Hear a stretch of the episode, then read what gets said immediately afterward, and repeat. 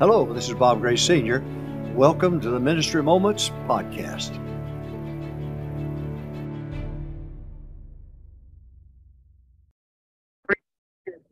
Hello, this is Bob Gray Sr. Welcome to Ministry Moments.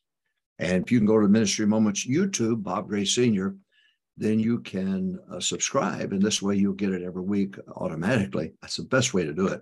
And then at your own leisure, your own schedule, you can take time at to, to listen. And uh, you can go to your favorite i uh, iPod uh, podcast iPod podcast provider, and uh, that way you can get it there also. And or you can go to softchurchprovince.com and subscribe there. And uh, every week, uh, I'll try to. it's not. It's not a sermon. I'm not preaching a sermon or anything, but trying to chat with you I used to hate that word preaching. I say, I'll chat with you. But uh, anyway, sh- uh, share. I'm going to share. Uh, but I want to give you some things that I think uh, that uh, will be of help to you and help uh, to the following generation. I paid attention. I paid attention to Dr. Curtis Hutson. I paid attention to Dr. Lee Roberson, Love those men. And Dr. Jack Hyles, my pastor, and and uh, first four year class while I was in college, I was a graduate. You're tired of hearing it, aren't you? And preached for 22 years, but uh, Dr. John Rice spoke twice at, house, at, at Longview Baptist Temple. Uh, Mrs. Gray was Dr. Evans' secretary. And so, because of that, I had some privileges that others didn't have. She has handwritten letters from R.G. Lee. Um, I spent time with Dr. John Rice at Hyles Anderson College. It's just a wonderful, wonderful privilege uh, that God allowed me to have. So all of these things that I've I, have preached with those men, preached for them, and they preached with me. We preach together. I want to uh, help you with. Now, there's one thing that we did at the soul clinic that I got more positive response from than almost anything that we did. A paper trail that we taught was one of the most popular uh, lectures that we had. But I actually did one time, I think just one time only, we actually had the church service from the, that Sunday uh, brought to the teaching platform of the clinic on Tuesday. So we had the same we had choir members, we had the orchestra, we had uh, our men, and I preached uh, just a little brief message, and then I walked them through what we did. And uh, and man, it helped a lot of people. I mean, got a lot of letters and uh, uh, on it, that was helpful. So I'm going to talk to you today about the church invitation, the church invitation, the church invitation. And uh, so get your pen out, get ready to write this down if you would. And uh, the average church will baptize 25 to 30 percent of the people who walk an aisle.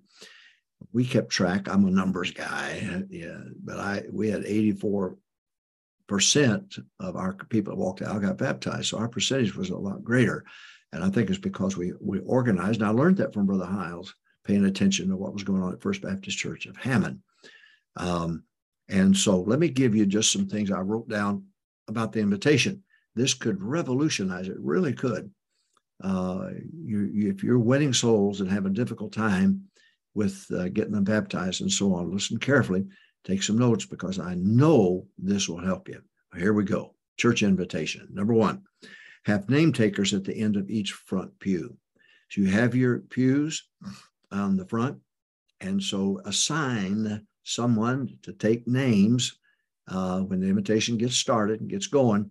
Have them sit on the end of the front pews and to take down names. Number two, have small clipboards underneath the front pews. In other words, we built a little pocket and we put it underneath the end of the front pews. Clipboards uh, with decision slips. And boy, I'd go around Saturday night and I would I'd throw a fit if those clipboards weren't full. I mean packed. I expected people to walk the aisle. I expected people to get saved. I expected professions of faith and baptisms. And boy, if it wasn't full, I'd call Brother Duckett was in charge of that. I'd call him Saturday night and say, Look, I'm down here. And these clipboards are not full. They're supposed to be full. Oh, you say you're nitpicking. No, I'm not nitpicking. Uh, I like things done decently in order, and I like to be prepared. Uh, what God does with that's that's up to God, but at least I'm my end of it is prepared. So we have name takers go uh, to the end of each aisle and the, the front pews, the front pews. Then we have small clipboards filled with decisions. I mean, filled with packed with decision slips. Number three, have a lineup of men and women, single file in the aisles, ready for the to work the altar. So you have a single file of males, single file of females, and uh, we had to our left an aisle there, and to, then we had to center an aisle, and then to our right another aisle. So we had three aisles on the lower floor. We had 12 sections of lower floor, 10 sections of balcony that were ready to work the altar. I didn't have that in the in the balcony because I wanted them to come down to the altar on the lower floor. So I said, number one, have name takers at the end of the front pews. Number two, have small clipboards filled with decision slipping. You check it out. I said, I prayed over every pew in, the, in that auditorium. I prayed over every bus. I prayed over every Sunday school class. I did, Saturday night was my time. I, God, please. And I'd end up behind the pulpit on my knees. Oh, God, please keep your hand on this place and key, please give me your power that I'll be able to teach and preach and draw the people. Now, should I go? Should I go? Draw them, come with fill the buses. And uh, oh, God was so good to us. It was a miracle. It was a miracle. And don't tell me it can't be done. Um, now, we weren't part of the 60s, we weren't part of the 70s. Uh, I went there in 1980. So, with the 80s and 90s and the early 2000s. So, it was when people said it couldn't be done anymore, we were doing it because it was God's uh, template that we were applying. All right, we're talking about church invitation now. Have name takers at the end of each front pew. Have small clipboards filled with con- decision slips. Then number three, have a lineup of men and women, single file in the aisles, ready to go to the altar. All right, have them with uh, go to their position on the first stanza of the invitation. When did these people move? Okay, we got ready for the invitation. Uh, the choir would stand. Uh, the congregation would stand, every head bowed, every eye closed. And I would ask the question Are you saved? Are you going to heaven when you die? And you're glad about it, tickled about it. Would you raise your hand? Now, at that moment, there were some who did not raise their hand because they didn't know. All right, then I would say, okay, if this morning you'd like for me to pray for you, you don't want to go to hell, you'd like to go to heaven and you don't want to go to hell and you let me pray for you, would you raise your hand? And then I would not embarrass them, but I would, God bless you, God bless you, God bless you. Now, the men sitting behind me were supposed to be alert because every one of them had uh, a section. I didn't have them up there because they were my posse or try to make me look good. They were there functional. Uh, they were there because I wanted them to give me a list of people in their section that was not not there, absent because the people sit in the same spot all the time, 99.9% of the time. And then I wanted to be aware of those that didn't raise their hand, said they were saved. And I also wanted to be aware of those who raised their hand, said they're lost. So all of it had a reason. Again, those men on that platform were not there to make me look good, make it look like a big outfit or so on. No, they were functional. And uh, I would practice once a quarter with them. And every time we'd get a new staff member, we used to, we'd have the staff member walk out first and we'd all stay behind. And he walked out all alone. I'm sorry. I still got a little boy in me. Uh, about church invitation, have name takers at the end of each front pew, have small clipboards filled with decision slips. I mean, filled by Saturday night. Check it out. Have a lineup of men and women to single file at the end of aisles to get ready for the invitation Number four, have them all go to their position on the first stanza of the invitation.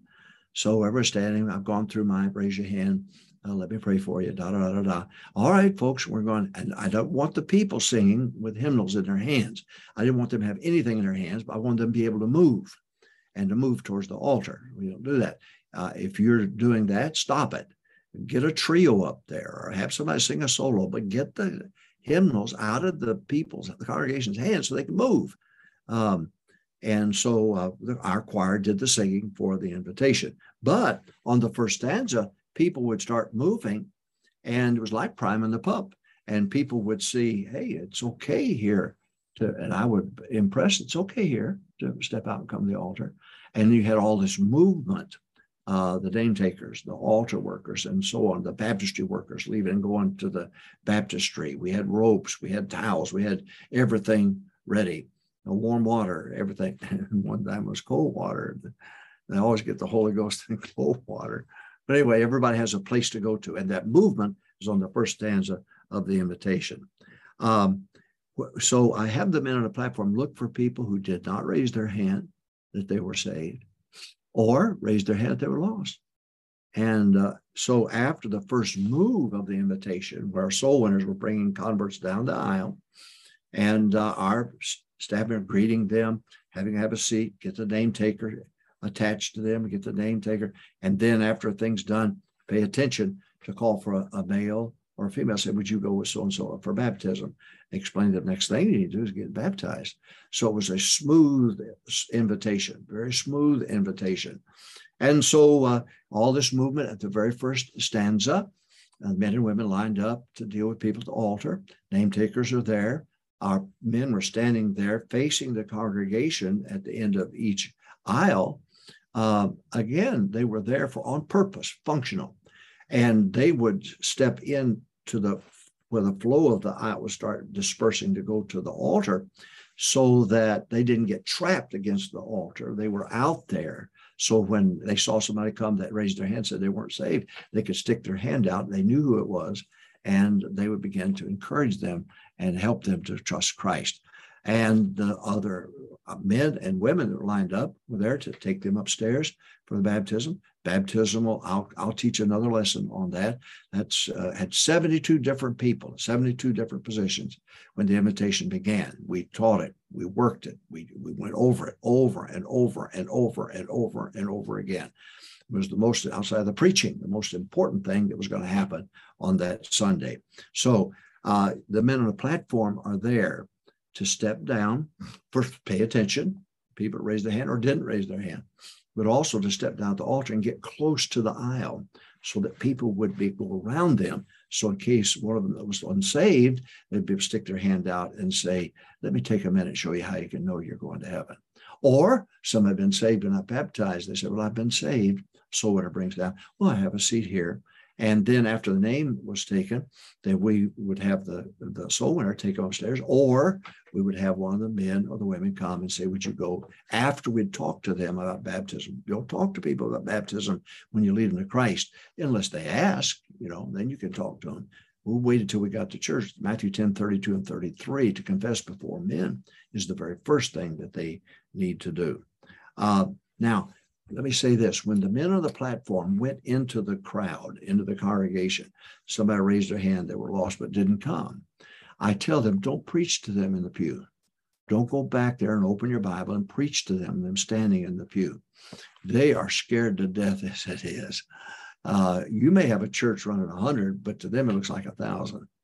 And uh, so the thing you want to say, and I trained our men to do this, let me pray with you. Let me pray with you. One out of a hundred would say no. Because they've already raised their hand, or maybe they didn't raise their hand, they might say no. But you want to get them to the altar. So you say that, let me pray for you. Then when they say yes, then just give a gentle pull on their uh, arm and step out and start walking down down to the aisle. You get them down to the altar. That's where you want to get them to. Not room 200, not room 210, but an old fashioned altar. Altar. Okay. So this is the church invitation it uh, oh it was so productive at Longview Baptist Temple. I, I cannot begin to tell you. 1,219 baptized the very first year, 1981, that I was there.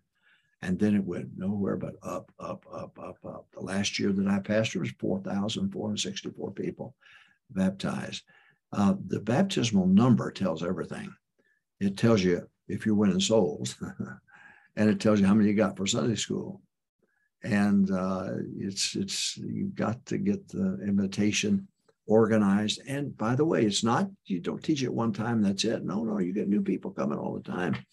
So I would meet with the staff once a quarter. I'd meet with the choir once every six months. I would meet with the altar workers, the name takers, and so on, because I want us to be up and ready.